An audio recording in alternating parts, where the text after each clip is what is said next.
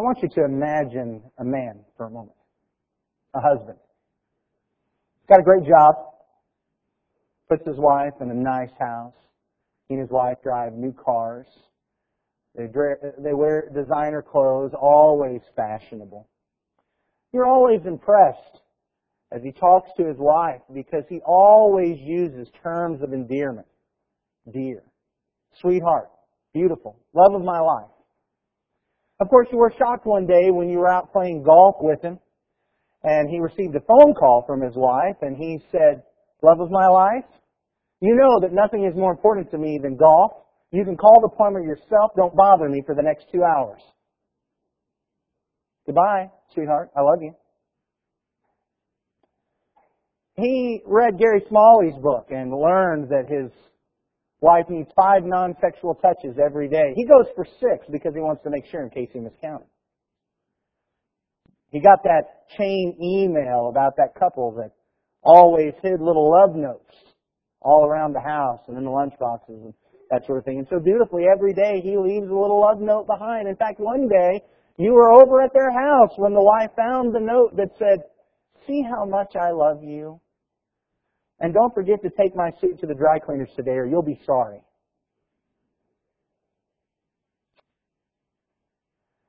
He's read Chapman's book, The Five Love Languages. He knows that his wife is an acts of service person. And so, dutifully, he washes the dishes at least three times a week. He takes the trash out without being asked. That's a miracle alone right there. And he always does a load of laundry every day before he goes to work. Well, that is on the days when he didn't just stay at work overnight, which is getting more and more frequent.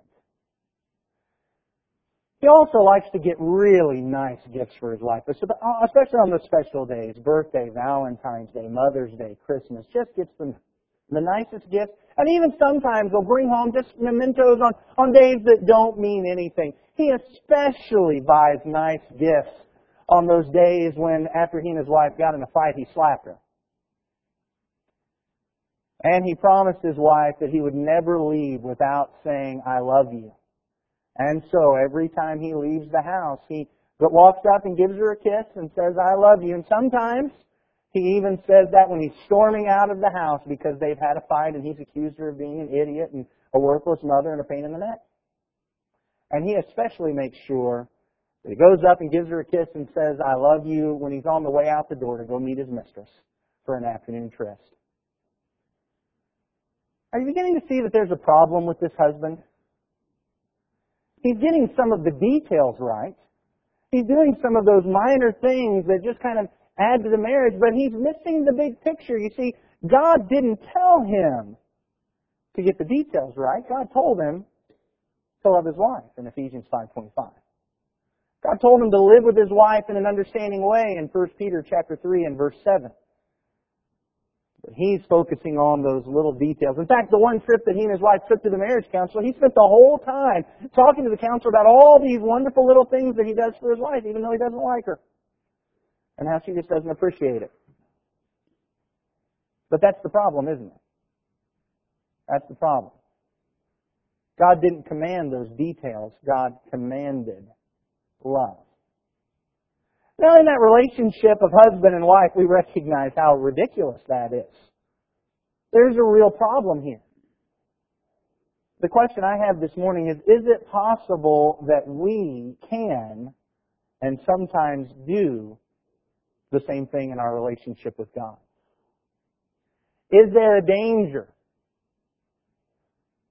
of getting some of the details right, but missing the big picture? People do that. Jesus knew people who do that, and Jesus thought it was so important that he left for us a warning for all time against it in Matthew chapter 23, verses 23 and 24. Woe to you, scribes and Pharisees, hypocrites, for you tithe mint and dill and cumin, and have neglected the weightier matters of the law, justice and mercy and faithfulness. These you ought to have done without neglecting the others. You blind guides, straining out a gnat and swallowing a camel. I want us to spend just a few moments this morning talking about that. Straining out gnats while swallowing camels. And what Jesus is teaching us here.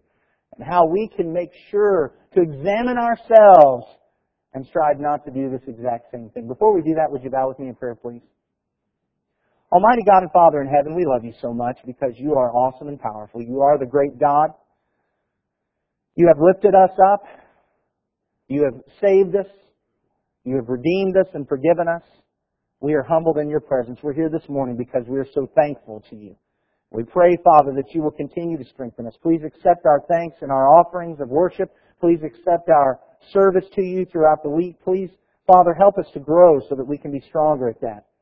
Father, this morning we pray that you would help us to strain out the camels and not simply strain out the gnats.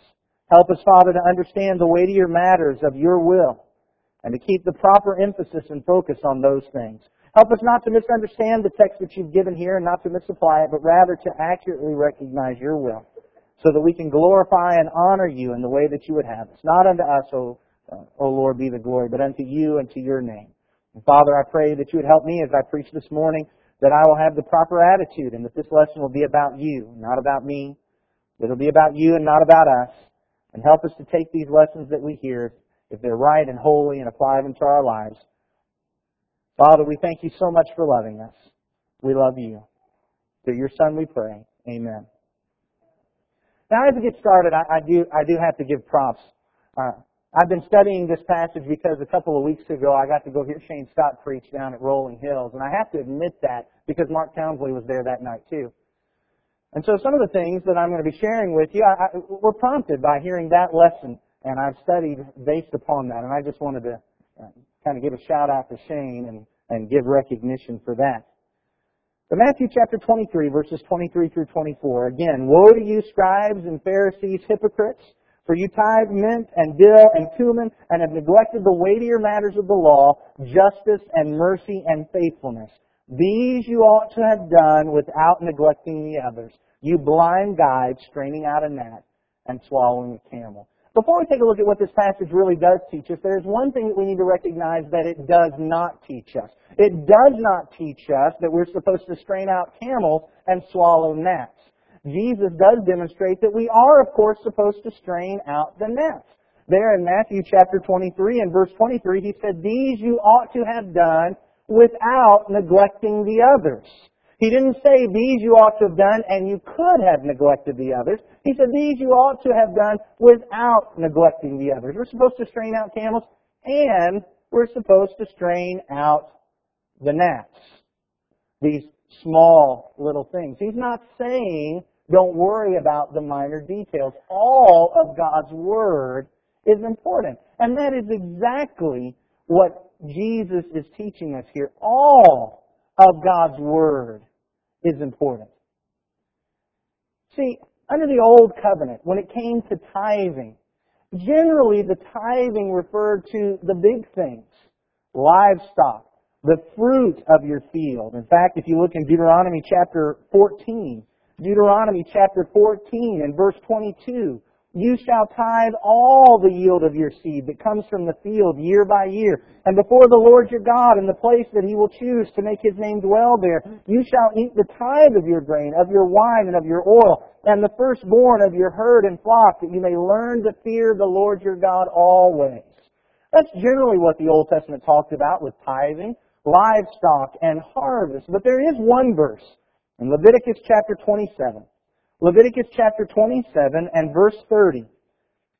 Leviticus chapter 27 and verse 30, God said, Every tithe of the land, whether of the seed of the land, or of the fruit of the trees, is the Lord's. It is holy to the Lord. The Pharisees and the scribes have, have seemingly have anchored on that verse, even down to the seeds. It's not just about the harvest and the livestock, but even down to the seeds, even down to the kitchen spices. We're going to make sure to count out one out of every ten, and we're going to devote that to the Lord. It's very easy to see how some folks might have told the Pharisees, oh, come on. You don't have to worry about that. That's such a minor detail. Oh, God doesn't really care about that. We're, we're tithing the big things. We're getting the big things done.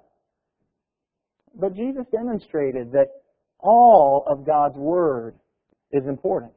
Psalm 119, verse 160. Psalm 119, verse 160. God said there, the sum of your word is truth, and every one of your righteous rules endures forever. And Jesus demonstrates that. You ought to have done this without neglecting the others. The fact is, when the Pharisees looked in Leviticus chapter 11 and verse 20, verse 20 through 24, it said, all winged insects that go on all fours are detestable to you. Yet among the winged insects that go on all fours you may eat those who have jointed legs above their feet with which to hop on the ground. Of them you may eat the locust of any kind, the bald locust of any kind, the cricket of any kind, and the grasshopper of any kind. And we all said, Oh Lord, thank you for allowing us to eat locusts and grasshoppers. But all other winged insects that have four feet are detestable to you, and by these you shall become unclean. Whoever touches their carcass shall be unclean until evening. Whoever carries any part of their carcass shall wash his clothes and be unclean until the evening.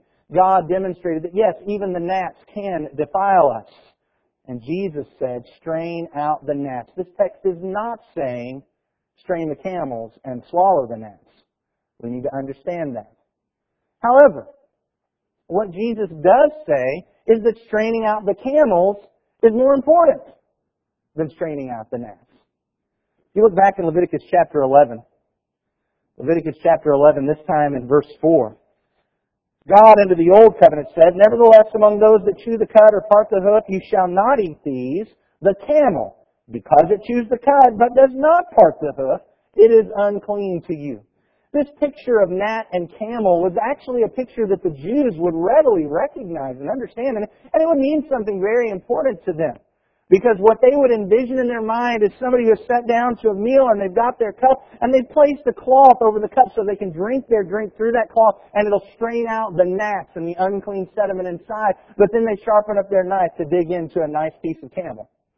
That just doesn't make any sense at all. We'll go to all this trouble to get this minor little tiny detail, but then allow this huge thing to go by without our notice. And what Jesus says is we must not swallow camels while straining out the gnats.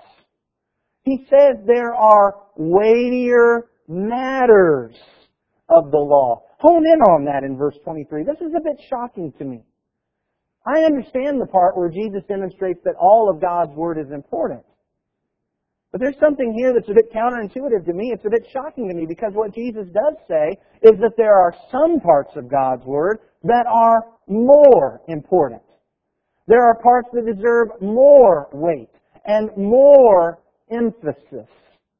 And we need to make sure to give them that emphasis and that weight and that priority in our teaching and in our action. He says that there are weightier matters, and that means there are lighter matters. This really shouldn't have shocked the Jews who were hearing this. God has actually said this all along. Look in Hosea chapter 6 and verse 6 in Hosea chapter 6 and verse 6. Hosea chapter 6 and verse 6, God said, For I desire steadfast love and not sacrifice. The knowledge of God rather than burnt offerings. Now, did God want sacrifices and burnt offerings? Of course He did. God commanded sacrifices and burnt offerings, but God demonstrates here there was something that was more important. He didn't want sacrifices and burnt offerings. He wanted loving kindness. He wanted mercy. He wanted people to know Him. He wanted that more than He wanted sacrifices and burnt offerings. Look in Micah, also chapter 6. Micah, chapter 6, beginning at verse 6. In Micah chapter 6 and verse 6, with what shall I come before the Lord and bow myself before God on high? Shall I come before Him with burnt offerings, with calves a year old? Will the Lord be pleased with thousands of rams, with ten thousands of rivers of oil? Shall I give my firstborn for my transgression, the fruit of my body for the sin of my soul? He has told you, O man, what is good. And what does the Lord require of you but to do justice and to love kindness and to walk humbly with your God? Those three statements that he says that he wants more than gifts and offerings. You think tithing might fit in that? Gifts and offerings? You want to come with gifts, offerings? He says, here's what I want. I want justice. I want you to love kindness, and I want you to walk humbly with your God. Doesn't that mirror, I want justice, I want mercy, kindness, and I want faithfulness to walk humbly with God? In Psalm 15, Psalm 15, the psalmist asks the question, Who will dwell on your holy hill? Who will live in your tent? And in verse 2, he begins to answer it. This is Psalm 15 verse 2. He who walks blamelessly and does what is right and speaks truth in his heart, who does not slander with his tongue and does no evil to his neighbor, nor takes up a reproach against his friend, in whose eyes a vile person is despised, but who honors those who fear the Lord, who swears to his own hurt and does not change, who does not put out his money at interest and does not take a bribe against the innocent. He who does these things shall never be moved. As he answers who will dwell in God's tent, who will dwell on God's holy hill, I want you to notice he hits things that deal with justice, mercy, and faithfulness. Justice. He wants people who don't speak slander with their tongue, they don't do evil to their neighbors, and they don't take a bribe against the innocent. He wants mercy. He wants people that don't take up reproaches against friends. He wants people who, who wouldn't put out money at interest. These are things of mercy. And he wants those who are faithful. He swears to his own hurt, but he keeps his word. This is a faithful person who walks blamelessly and does what is right and speaks truth in his heart. This is a faithful person whose eye, who, in whose eyes the vile person is despised, is despised, but who honors those who fear the Lord. What does he say? Who's going to dwell in that hill? Talks about these weighty matters. He doesn't talk about those who tithe. He doesn't talk about those who maintain dietary laws. He actually talks about those who pursue justice, mercy, and faithfulness. And so you see, this was not some logical conclusion that the Pharisees and scribes should have come to if they had studied deeply for many, many hours. These were direct statements. These are just very plain things that have been taught in Scripture, and yet they still violated this. They swallowed the camels, even though they strained out the gnats. We need to think about us today. What kind of camels do we have? What are the weightier matters for us as Christians under the new covenant? What about what we preach? What's the weighty matter of what we preach? Paul answers that in 1 Corinthians chapter 15.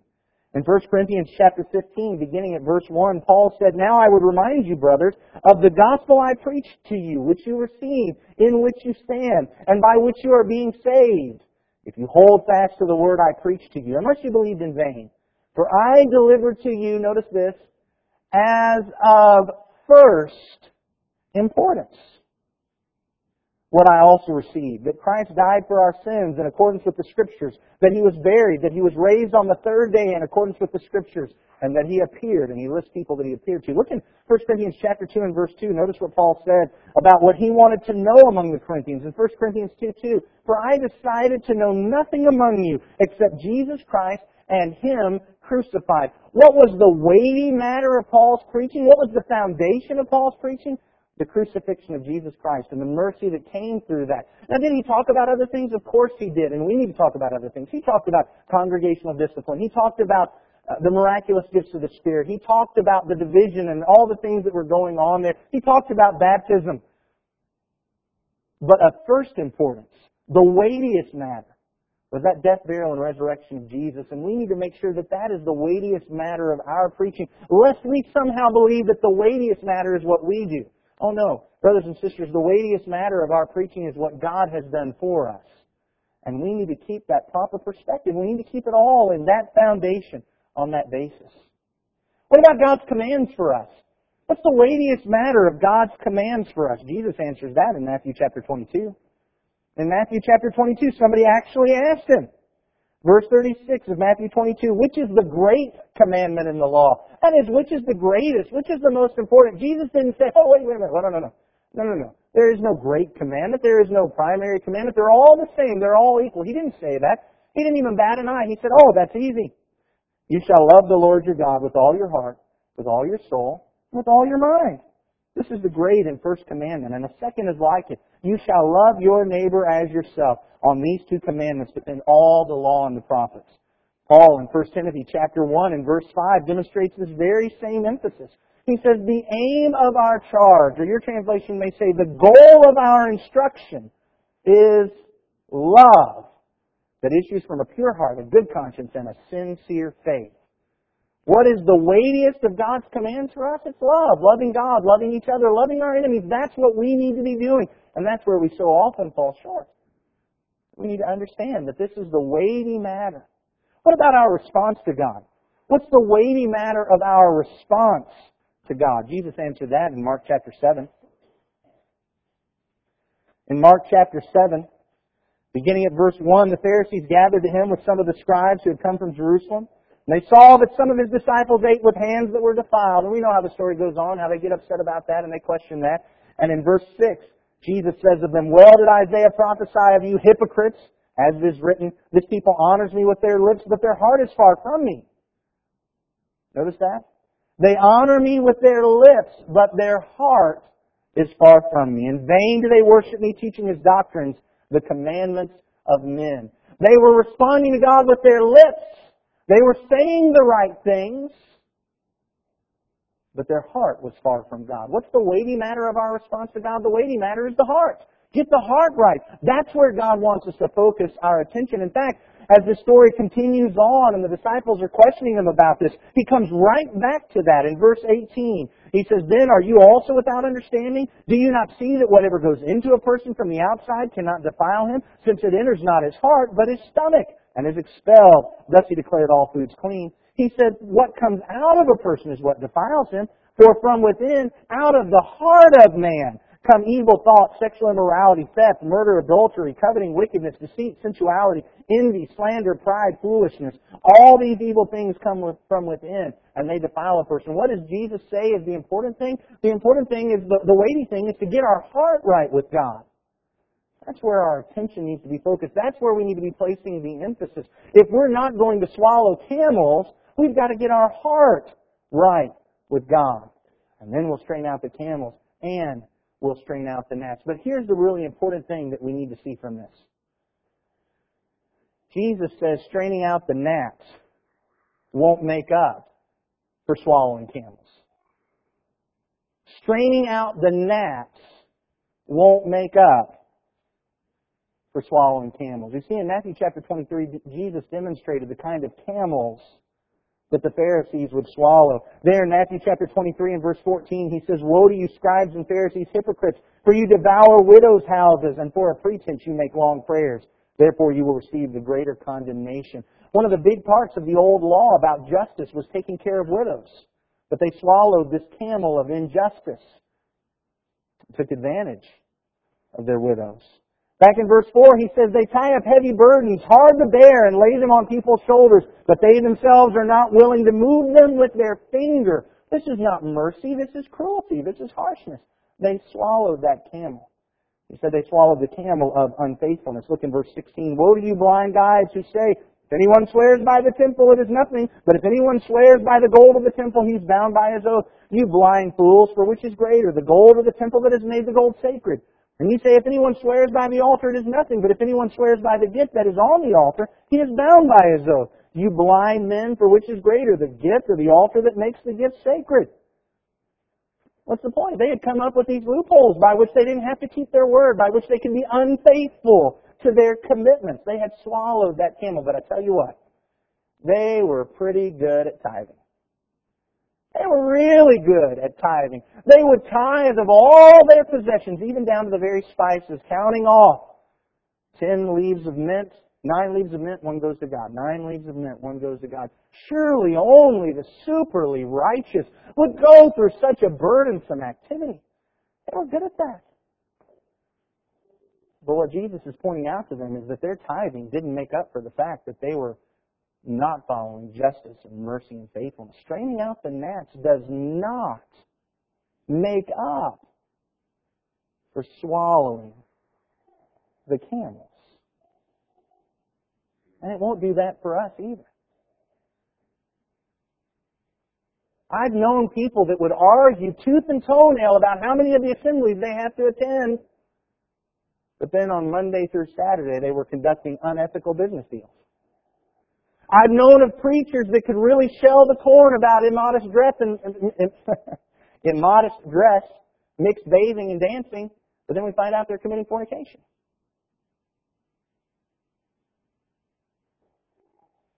Straining out the gnats will not make up for swallowing camels one of the places where I fear this. I know in my own preaching, I fear that sometimes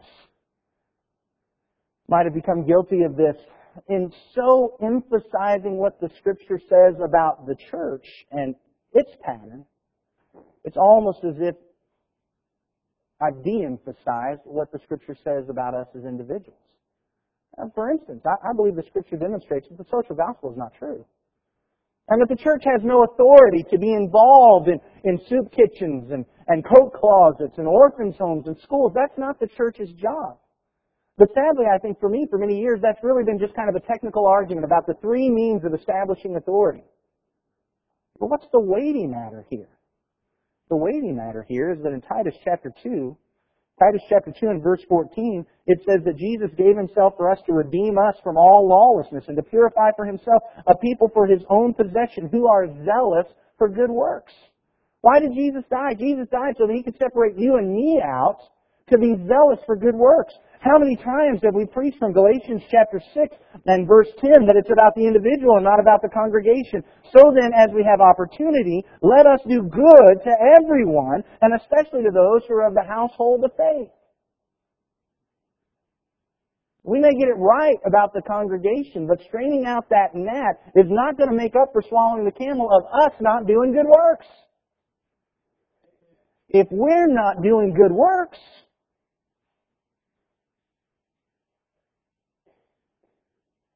then we're straining out gnats while swallowing camels.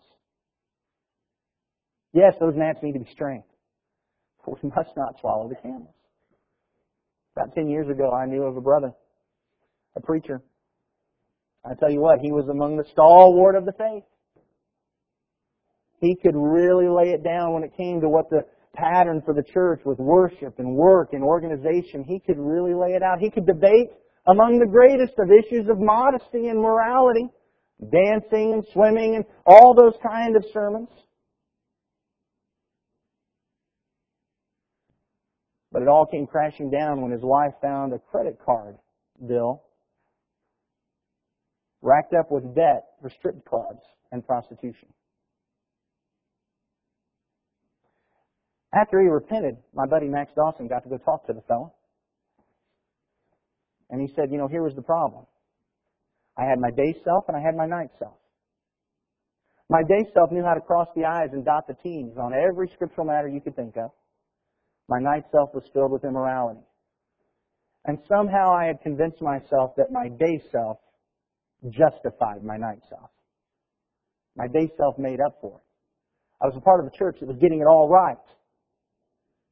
So the fact that I was going to these strip clubs and prostitutes, that was okay it would make up for it. What's the weighty matter here?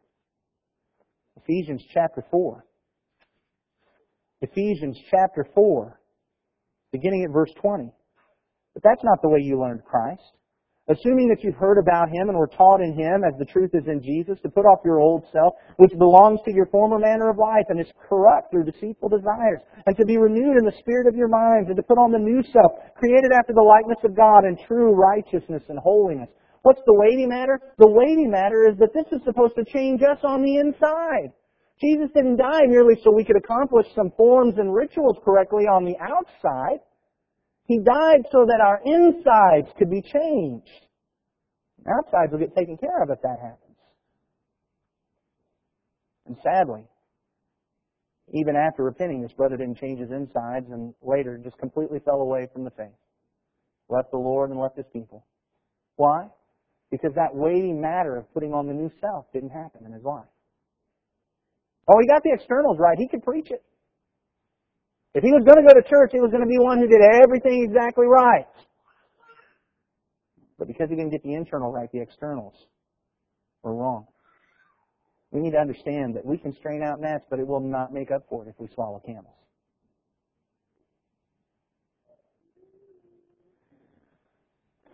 Straining gnats is tempting because it's so easily quantifiable. It's so easily measurable. Why did these Pharisees get bogged down in this? Because in order to tithe, all they had to do was be able to count to ten. But how do you measure when you've loved enough, or had enough mercy, or enough justice, or enough faithfulness? How do you know when you've accomplished that? It is so easy to get bogged down in the gnats even when they're burdensome, because it's easy to measure. Easy to measure. We like things that are easy to measure. We like things that are easy to quantify. We like to systemize and quantify and measure things.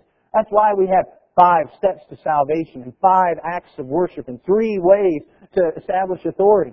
Three works of the church we have it. Why? Because that's easy. Those are easy things to camp out around. It's, it's easy to lay those things out and get everybody to come around those. And the sad part is, is that sometimes folks who are immature camp out on those constructs that we have made, and they haven't done the study that led to those. They end up defending things they don't even know why. And that leads to straining out nets and swallowing camels. I'd like for you to take for just a moment the five acts of worship that we've talked about for so many years. Where in the Bible does God talk about five acts of worship? I'll tell you what God says in John chapter 4 and verse 24. John says, God is spirit, and those who worship him must worship in spirit and truth.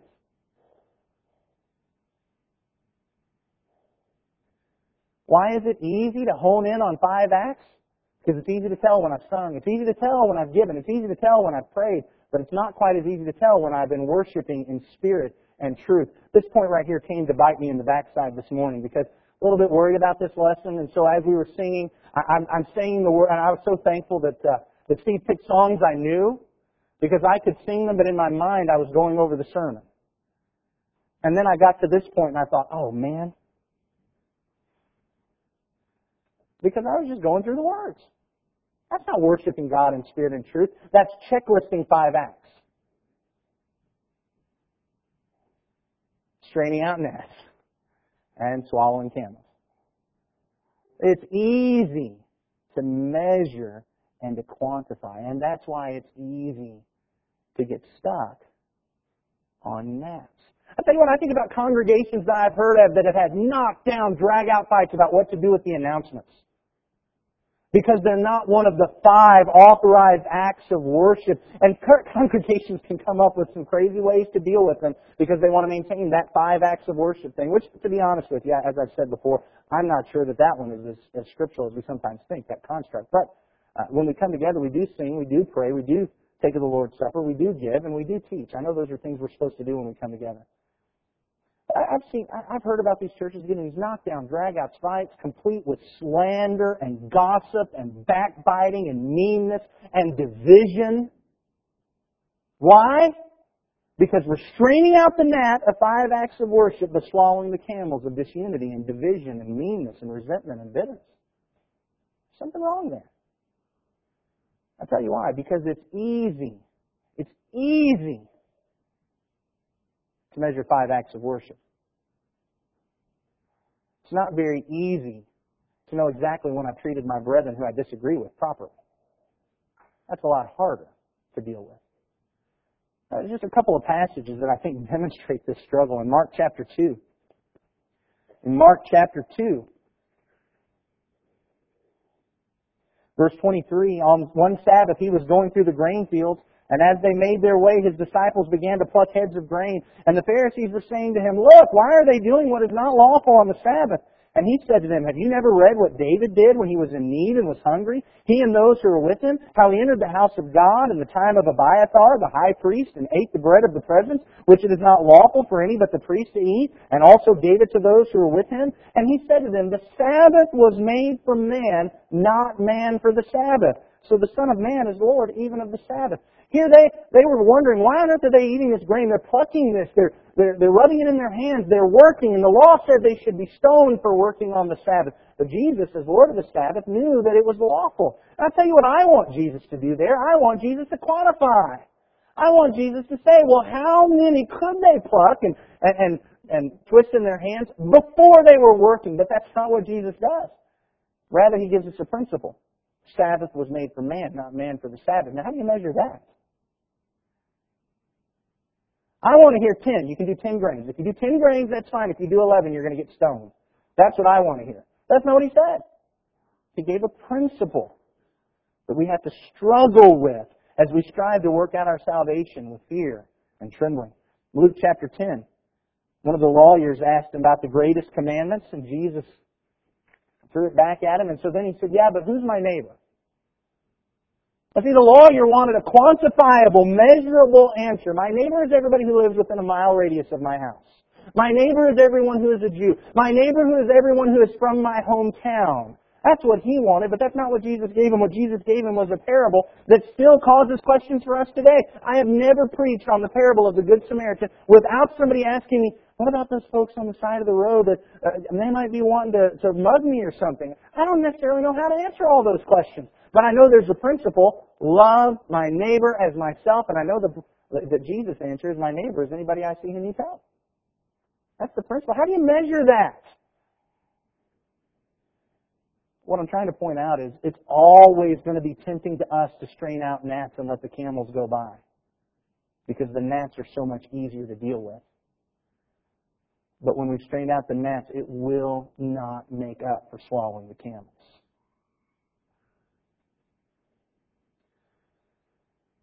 But if we strain the camels properly, then we'll strain the proper gnats. I can't help but notice that. It actually seems kind of backwards. You'd think that just in this picture, that if we had a, a filter that could filter out something as small as a gnat, it'd get a camel too. But that's not the way it works here. That's not the way it works here. If we strain out the camels, though, we'll get the right gnats. I mean, think about it. If the Pharisees had focused on faithfulness, wouldn't they have tithed faithfully? But somehow they were able to focus on tithing and hadn't been faithful. Matthew chapter 22, when Jesus talked about love being the greatest commandment. Why was it the greatest commandment? Was it the greatest commandment because it was more important, the others were less important, we had to follow it, but the others we could let go by the wayside? No, it was more important because all the law and the prophets hang on these commandments. Why? Because it's the foundation. If we get this one right, we'll get the rest of it right. In Mark 7, when he said, focus on the heart, was it because God doesn't care about the externals? No, it's because the heart is the foundation. When we get the heart right, we'll get the externals right. You see, the thing is, if we want to teach the whole counsel of God, we've got to give the right emphasis to the right things.